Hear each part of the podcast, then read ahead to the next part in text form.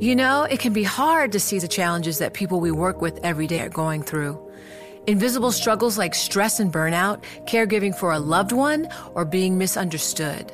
But insight, awareness, and empathy will help us better see the issues they're dealing with. And that can make us and our companies healthier too. I'm Holly Robinson Peete. Join us on The Visibility Gap, a new podcast presented by Cigna Healthcare. Download it wherever you get your podcasts. Take your business further with the smart and flexible American Express Business Gold Card.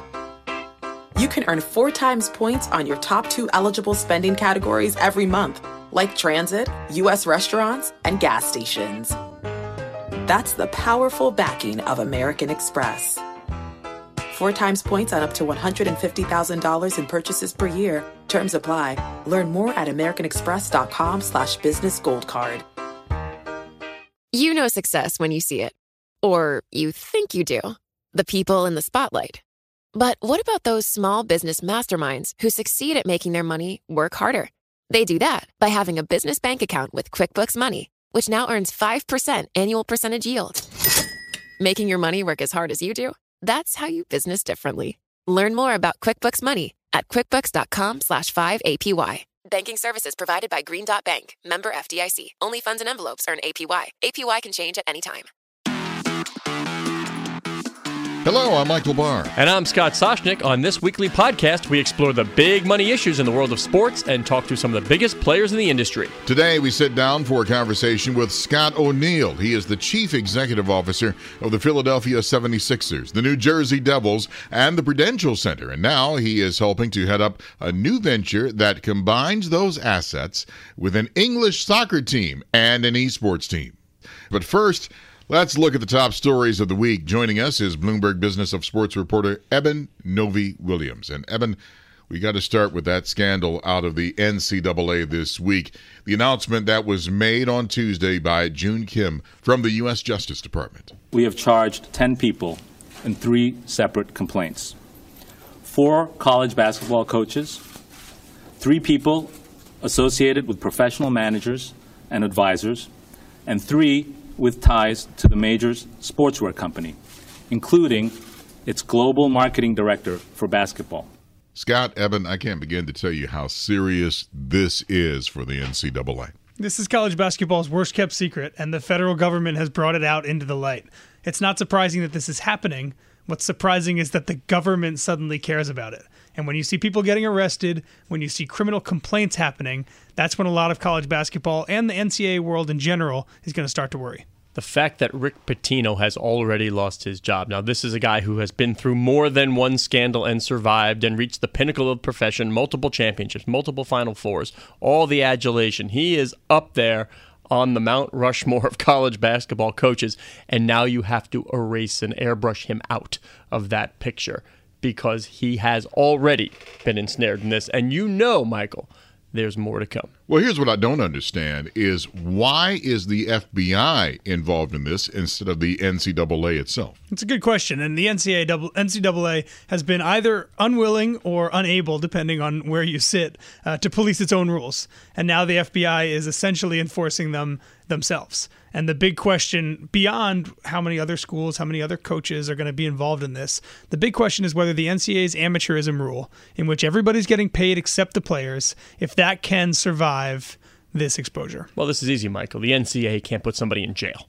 The NCAA does not have subpoena power they caught somebody with some financial irregularities and offered to trade up. They made a deal, and this is what they got a cooperating witness who was willing to wear a microphone and attend meetings. That's how this happens. But the question remains, as Eben just said, all this underbelly of the sport boils down to one thing the players don't see the money. You don't see a shadow economy for coaches, for athletic directors, because they're getting paid. This is happening to the players because they don't share in the money. This is going to be in the news for weeks. Let's move on to another topic now. In Major League Baseball this week, it's the start of a new chapter for the lowly Miami Marlins. The owners on Wednesday unanimously approved the sale of the franchise to the investment group led by Derek Jeter and Bruce Sherman, guys. Yeah, when we say led by, let's make sure we know that's Bruce Sherman. Bruce brought the money. Derek brought Derek, and he brought the face. Uh, we've already seen some moves, though, that indicate that this franchise may have new ownership, but it might not be run any differently. That might be a problem, right, Evan? For sure. And I don't know if you saw Jeffrey Loria's statement, but he said uh, he told the fans of Miami that it was the singular honor of his life uh, to own the Miami Marlins. And I, I have a venture to guess that a lot of fans disagree uh, with his enthusiasm for his ownership. Yeah, but he won the World Series and then he absolutely stripped all resources from the team. You wonder, though, as all the bankers who were involved in this deal and all who were watching from the sideline, they all told me this team does not have enough money. The Sherman Jeter Group, they don't have enough money to withstand the money that this team loses every year, the debt they're taking on, to have any sort of $150 million payroll. Will Giancarlo Stanton still be with this team next year? We don't know yet, but don't be surprised if he is not. Now, if they start winning, might be a different story. More fans might be coming to the stadium. Maybe they can turn it around financially. Let's get to the story here in New York where two of the city's richest team owners are in a fight for what might be the city's last all new venue for decades. Scott, you wrote the story from Bloomberg. Tell us what you found out. Yeah, well, the folks at the uh, Empire Development Corporation are looking to re- redevelop the Belmont site where they have the racetrack. And we have NYCFC, the MLS soccer team partly owned by the Yankees, submitting an application to build a new building, a 26,000 seat arena. But we also have the New York Islanders, who are not happy in Barclays Center, and Barclays Center not happy with them, also looking to move. They're backed by Jim Dolan in part. So that group, you have the Dolans against the Steinbrenners. They're both not going to get a new arena. Now, of course, they also may find some other sites. This is one site that NYCFC is looking at, but this is New York. You now have a lot of fairly new and restored buildings. This is the last one that's going to be built for quite some time, it looks like therefore there's a lot of, lot of uh, interest in it. That's the thing that stands out for me. In the past five years, we've had a $1 billion renovation of the Garden. The Barclays Center is opened. The Yankees and the Mets have new stadiums. The Giants and the Jets built a new $2 billion stadium right outside the city. Scott O'Neil's Prudential Center. The Prudential Center opened recently. Uh, this is going to be the last in a long, long time. Um, and that makes the, the property that much more valuable and makes the story that much more interesting. Dolans versus the Steinbrenners. Look out. Thanks to Bloomberg Business of Sports reporter Eben Novy-Williams. Now let's get to this week's interview with Scott O'Neil. He's the CEO of the Philadelphia 76ers, the New Jersey Devils, and the Prudential Center. And now he's helping to head up a new venture that combines those assets with an English soccer team and an esports team. So, Scott, we got the news this week, and we've seen this sort of thing from others. What will this new entity, Harris Blitzer Sports and Entertainment, help you accomplish? A couple things. One is to properly structure the organization. So we had several promotions, uh, most notably Chris Heck becoming president of business operations of the Sixers. Long time NBA exec. We've worked together three times. I've known him forever. I trust him. I love him. And he's built a heck of a business behind him. Um, brand expert, sales expert. He's built an incredible team, great leader. So hopefully to get some leverage for me to be out. So um, out and doing deals. So, so the first thing is structure. The second thing is efficiencies. Is like, can we find? Is there a better way to have than having three CRM leads or four CRM leads? Is it better to have one? There's certainly efficiencies when you pull an organization together. And then the third, and probably most importantly, is to create a platform to grow. Um, we are, and this is not a unique concept. Um, and there are several that have rolled up and uh, with several properties. Uh, there aren't too many that, that do them in multiple locations around the country. Yeah, we're talking AEG is AEG one, is Kroenke Sports and Entertainment, MSG. Kroenke would be the three that come to mind really quickly, um, for sure. Um, and we looked at Monumental, and I think Ted Leonsis has built a really, really solid and good business. Brooklyn's grown a little bit here, mostly in the borough, a little bit in Manhattan. But for us, we're, we're looking very differently, and we, we look at Kroenke and MSG and AEG quite a bit. So, what are you looking at then? I know you love to do deals. What sorts of things? I know you're not going to be specific, but what sorts of things would you like to add to what you've already got? We think there's a real estate play, certainly in and around our venues. That's that's relatively simple and, and easily to understand. Let's tell everybody one of the venues is the Prudential Center in Newark. Yes, top five venue in the U.S., driving more shows uh, and ticket sales than big venues like the Toyota Center in Houston, United Center in Chicago, even the new Cap One Center in DC. So you have a an incredible arena, 10 years old, in little old Newark, New Jersey, in a pretty good market with four and a half million people and a lot of disposable income, which seems to be booking a lot of shows. I would say though, in that kind of arena, in that market, it'd be prime for two tenants. You've got one anchor tenant in the Devils. Is that what it was supposed to be? Or would you like more guaranteed No, it, pre- it predates me. You know, we um, I actually love the concert business and the entertainment business. So we have a great relationship with um, Live Nation, great relationship with AEG. Uh, we actually have a deal with MSG and, and booking with them, and then Tim Leiweke and OVG. So so we're pretty much a Switzerland type building. We and we are booking a ton of shows, and we'd like to keep that going. It's a great business. because AEG and MSG not exactly a Switzerland type situation. For those who know know. the business, especially in New York, it's a tough business in this market, though. You, you know what I've found? Yeah, there's certainly a lot of competition. You know what I've found in, in our business is that the bigger we grow, the more conflicts we have. Um, and we have built this business on relationships and partnerships, and we'll continue to do that. And so, in, and sometimes you find yourself partnering on one side of the business and then fighting like cats and dogs on the other. And I, I'd love our, our competition to only be about on the ice, on the pitch, and on the court, and, and not in doing deals and, and, and partnering. I think that's the way we're going to grow this and scale it really quickly. Is this the trend in the industry? All of the assets under one roof like this? You know what I think the trend of the industry is is that a new age group of owners have come in. The valuations have climbed so quickly. I mean, we all saw what what IMG went for, and then the Clippers, and then the Rockets, and UFC, and you start thinking, okay, these are real businesses that need real professional owners. Um, and it doesn't mean they're not they're not big fans of the sports that they buy and, and any interest for sure. It just means everything's a little more sophisticated, and we're we're building a business of the business. So as the valuations continue to rise, and and some of the um, some of the owners train, uh, turnover and changeover, um, I think you'll see people um, building.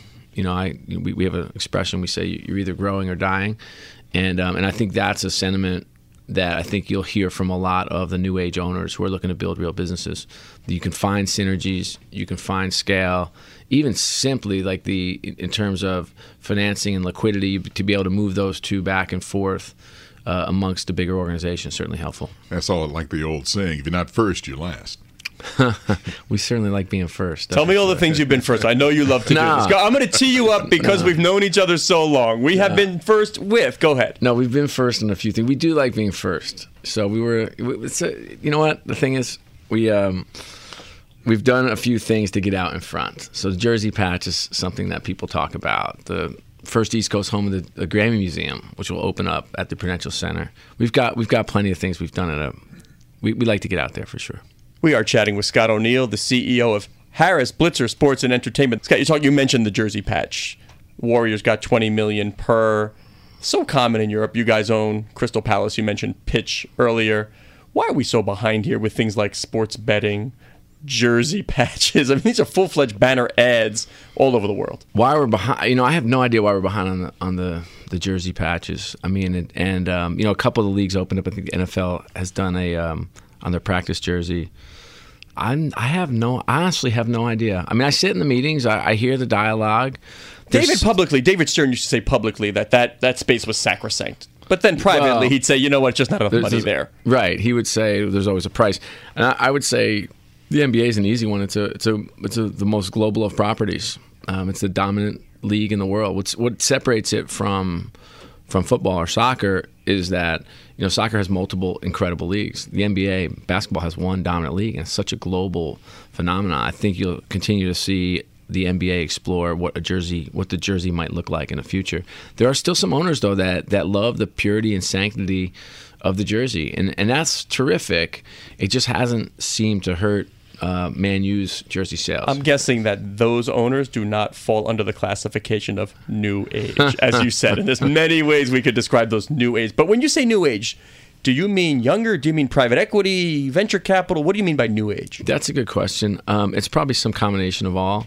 I think when you have a private equity mindset, um, it's one that that you're trying to drive value and drive growth, and you do that through a couple different ways. Um, you know, you you try to hire present company excluded a, a really talented management team, and you give them the resources. You use your financial acumen to restructure, so you're in a good position to grow, and and then you're trying to drive as much value as you possibly can while working in a league system, which is that's the one thing that's really unique because you do have 29 in some cases 30 other partners that you need to work closely with. You guys have the 76ers. One thing about an NBA game compared to baseball, in an NBA game, it's about a little over two hours, and it's great for the family to come in. It's great for viewers to watch the game in baseball, not to slam baseball, it's like the old George Carlin line. We don't know when it's going to end. But in but in basketball, you can watch the game, and that translates to good business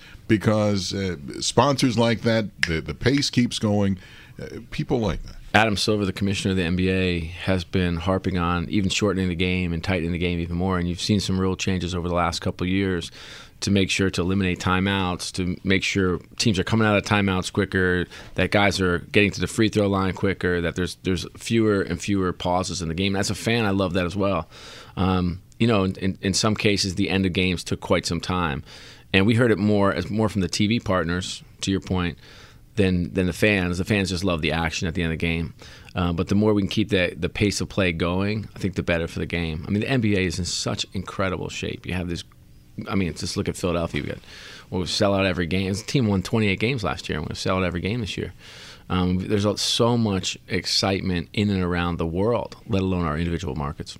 Tell us what it was like. You were the CEO of a team that went through, and I'm going to be very kind here, a rebuilding phase, intentional or otherwise, that probably took a little longer than you would have thought. The winning was not there. What was the nadir for you in having to go through that? You know, if we had all known how difficult it was going to be in terms of the pressure from the fans, pressure from the media, pressure from the league, pressure from our families, pressure from our friends. But your families, what did that look like? It wasn't great, you know. Um, and so you, you, we heard from just about everybody. So the question is, is if we had known now what we knew then, would we have gone through the pain and I think if you took a straw poll of from Josh Harris and David Blitzer and me and Brian and whoever else was in the mix, our, our different owners, owners and ownership group, I think just about everybody would say yes. Um, we're we want to win a championship, and to do that, we're willing to go the distance. I've been in other organizations where we talked about it, uh, but I'm not sure we were willing to actually do it. And and here we're willing to give it a shot. Are we going to guarantee championship? No, no, no, no.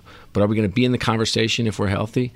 I think very much so. Like I, I think that um, I don't. It wasn't. There wasn't a minute where I'd say it was enjoyable. There were enjoyable moments, but the process was uh, as difficult a process professionally as I've ever gone through on every facet and front you could possibly fathom. And you told everybody to trust the process, and now you're sort of coming out of all that. They have trusted. What is the light at the end of the tunnel? It doesn't seem to be a train. It's definitely not an oncoming train. Um, you know, the process is something that we've talked about for some time, and I think we'll talk about for some time in the future because the process, people misunderstood it and mischaracterized it, and particularly out of the market. And in the market, everybody understood. The process out of the market, there's like, it's losing. And I'm like, no, no, no. The process is about winning. And so it's like, what are you willing to do to build and grow this organization? And the process for us was as much about building a culture, building our training complex so we could have a, a 24 hour, four seasons type gym that our players could come and, and call home. It's like all those steps we took. And, and yeah, did we accumulate a lot of draft picks? We sure did. Did, did we take uh, quite a quite a few chances on the basketball side? We sure did. Um, but but it's it's a process that will go on for some time. Hopefully, ends in a in a parade down Broad Street. Would Josh consider it a successful season and I don't care if it's Devils, if he's holding the Stanley Cup, or if he's taking the Larry O'Brien trophy from Adam Silver. If he lost 50 million bucks but won a championship, is that a successful season to Josh? You know, I, I, would rather like just take out like losing money and winning. We're here to win championships, and so a success would be a, a championship on any of our, our fronts for sure. Um, in terms of of it's a little bit of a misnomer. I mean, there is a way to to to lose a lot of money on some of the sports if you win. Um, but we, we think that winning and good business are inextricably linked. What do you see from franchise valuations moving forward? driven by media mostly. As an executive who counts on that national revenue, what's going through your mind? We we think at least from from our I'll start local and then go national then then uh, global. So on a local end, we think the two differentiating factors are data and content, and so we're spending a lot of our time trying to figure out um, do what do we know, who do we know, and what do we know about those we know in terms. Do you mean your customers base? know about our customers? Yes, and, and our fan base is quickly becoming a global fan base, which is, is offers up some interesting opportunity. And then from a content end, you know, we have access to the greatest athletes in the world, and we know them as people, and we can showcase them, and we can give access to our fans that nobody else can. And we think uh, going forward, you'll likely see our content in in Mandarin and Croatian and Spanish and French. Um, as we start to look at different opportunities around the world, and that to us is really exciting from a from a national end and how the leagues look at at deals and programming and media and how they work with the different media partners. You know, they're they, they're pretty well heeled. I'll go back to the NBA again um, because I work there and know the league so well. Like, there's no more talented. I mean, between Adam Silver and Bill Koenig, there are no more two talented media executives that understand the landscape um, than those two in the world. And so I think we're in pretty good hands and pretty good shape. Is there going to be a one-to-one baton pass off and transition f- financially? You know, they would know better than I would. I can tell you that the value of content, live sports content, NBA, NHL, EPL, esports, Team Dignitas, it's bigger and more important than it ever has been before because it's the one you know david stern the commissioner used to say dvr proof. I don't even know if there are dvrs anymore but there's certainly um, it's programming it's must watch tv and it's, it's appointment television appointment viewing and that's really hard to find now anywhere else. So i think it's going to keep its value for forever What did you learn when you were at MSG and you were the CEO? Do you remember the day I was in your office years ago and we were talking about Jeremy Lin? And you said, I got a call from Coke wanting to change the signs in the arena into Mandarin. You got an earlier glimpse as to what the power of sport on the global basis and how fast it can come and what opportunities can come. Does that stick with you now when you're thinking sort of on the global scale with all your properties?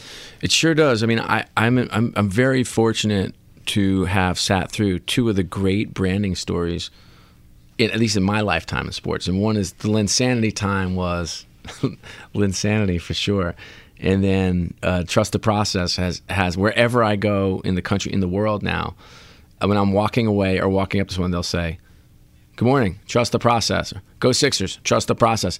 And this could be from a from a grandmother to a young kid anywhere around the world. It's kind of fun to see those two branding that I happen to to uh, to be a part of have such scale. In terms of the early look, a hundred percent and absolutely. Um, you know, I had I remember I got a call from from Li Ning, like the Li Ning, like the actual gymnast who who has the Has brand, the sneaker brand. Yes. Yeah, right. And he said, "Hey, um, you know, I, I'd I'd like to come to New York. My son is a huge fan of Jeremy Lin, and we'd like to do a deal." And you said, okay, I said, "We'd love to see you." I'll send the plane.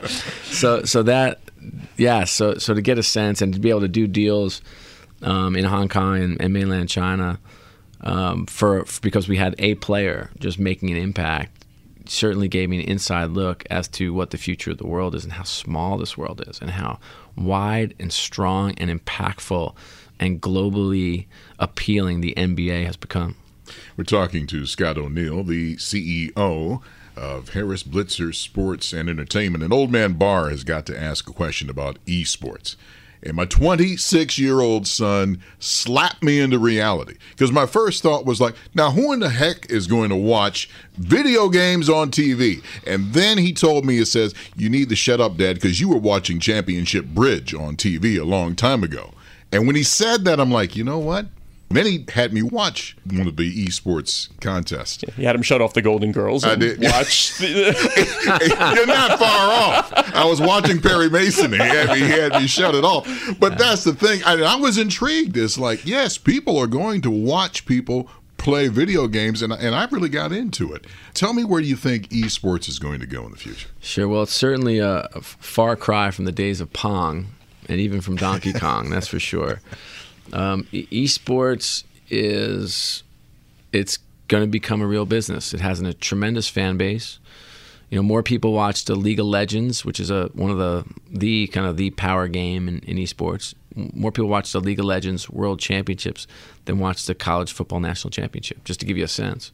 Um, now they're watching on Twitch versus um, from their living room on their television that's hanging on the wall, but that's more a function of, of the world than anything else. The reality is is is there are you'll have hundreds of thousands of people watching streamers, ex pros practice. Like there's so much audience appeal and so much avidity and affinity to esports. Um, I, I think it's this is going to keep growing. Um, and by growing, I mean uh, the business. Uh, the fan base is growing pretty dramatically, but but I think the business is, you know, I think the, the stat I recently read was that money spent per fan in esports is about 70 cents. In the NFL, it's about $75 per fan. What do they spend it on? Good question. They spend it on some on merchandise, some on tickets, some on premium content we only have a couple of minutes left, so I want to belabor the point here of Colin Kaepernick. But we're in this world now where everything seems to be revolving around Kaepernick and Trump. Were you at the NBA when Mahmoud Abdul Rauf didn't want to stand? Where where were you? I think I was at the Philadelphia Eagles. I okay, believe. and we I, in my head I can only think we've been here before. We've done this. You as an executive do you plan now your Sixers season and starting? It seems as if NBA players have free rein when it comes to social issues, much more than the NFL. They have the support of the league, the commissioner, seemingly the owners. Where's your head going into a season? And Devils. Uh, m- more interesting on the Sixers, the, the, players are just a little more socially active, you know, and and um, but they feel comfortable because I think they feel they're supported by their teams. Right. It's not only support. I think it's it's more like we understand the platform that we've been given, and I say we because the the league is run as a partnership between the players, the league, the teams, the owners, the executives.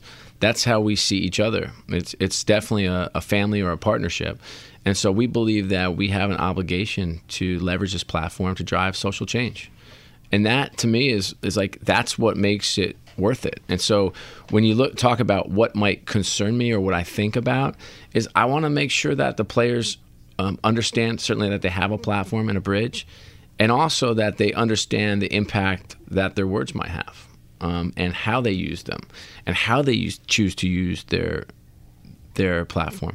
And remember, these are young men generally. I mean, our team is particularly young on both both the, the Sixers and Devils are particularly young teams, and so a lot of our our um, council conversations are wrapped around what do you want your brand to, to look like? Like we what, what do we want you how do you want to see yourself? Do you want to be an activist? Do you want to be out front? Do you want to be sit behind? Do you not want to engage? That's okay too um, socially. Um, the only thing we we insist upon is that um, is that we are active and that we are in the game. And by that i mean we roll up our sleeves and we're in the community our players are out there everywhere. We just had a camp last week with uh, 900 kids in Camden, New Jersey, and Justin Anderson rolls in. And Justin Anderson delivers a 20 minute talk to these kids in Camden that bring bring tears to your eyes. And and our kids go out and they serve, and I love it, and they care, and they're in, in actually invested in the community. The talk is great. The raising awareness is fantastic to be able to drive a dialogue in a country that so badly needs healing and dialogue is wonderful, and that's a great opportunity. But but I, I at least from our end, um, our conversations with the players are like, great. Now let's go back it up and help somebody. Scott O'Neil, the Chief Executive Officer of the new Harris Blitzers Sports and Entertainment. Thank you so much for coming in and talking with us. Thank you. Get your HBSE t-shirts now. I have HSBC. I, I, got a toaster with that. What do I get? What do I get with this? All right. Thanks, Thank you, gentlemen. You're terrific. Takeaways from Scott O'Neil. My goodness, esports, and, and it's like I was saying earlier. Who in the world would sit down to watch people play video games? Well, a lot of people. And my son convinced me that this is something that's important to watch. Esports is going to grow. Yeah, that's only one small part of what they do. though. takeaway from me is that Josh Harris and David Blitzer have their eye on global sports properties. They mm-hmm. want to be right up there with AEG, and they want to be right up there with MSG. They want to be right up there with Kroenke Sports and Entertainment.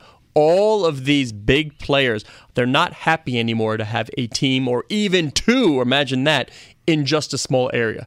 My goal is to be the number one pick. That's something I've been dreaming of since a kid. It feels better to be number one than number five. I wear the number because of Mike. We have a chance to go for three in a row. Good numbers at a good time. When I first started wearing that number, I was just happy and proud. Bloomberg Business of Sports, the number of the week.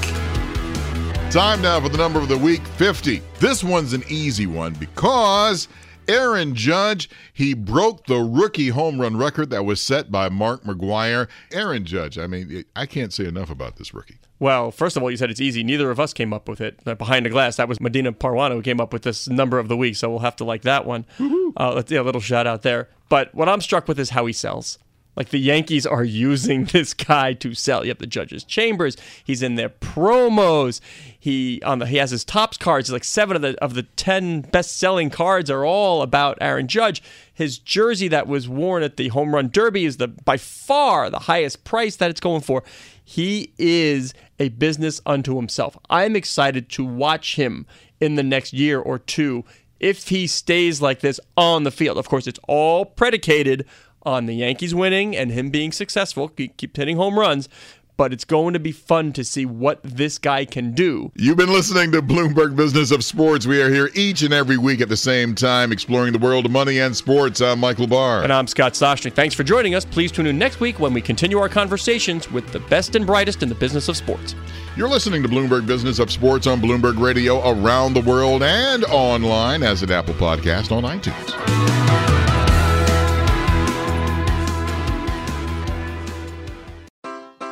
Take your business further with the smart and flexible American Express Business Gold Card. It offers flexible spending capacity that adapts to your business. You can also earn up to $395 in annual statement credits on eligible purchases at select business merchants. That's the powerful backing of American Express. Terms apply. Learn more at americanexpress.com slash business gold card. It can be hard to see the challenges that people we work with every day are going through. I'm Holly Robinson Peete. Join us on The Visibility Gap, a new podcast presented by Cigna Healthcare. Download it wherever you get your podcasts. Join Bloomberg in San Francisco or virtually on May 7th for The Future Investor Data Powered Transformations. This 2024 event series will examine how data is not only playing a pivotal role in investment decisions, but serves as a driving force behind the construction of innovative, investable enterprises. This series is proudly sponsored by Invesco QQQ. Register at bloomberglive.com slash futureinvestor slash radio.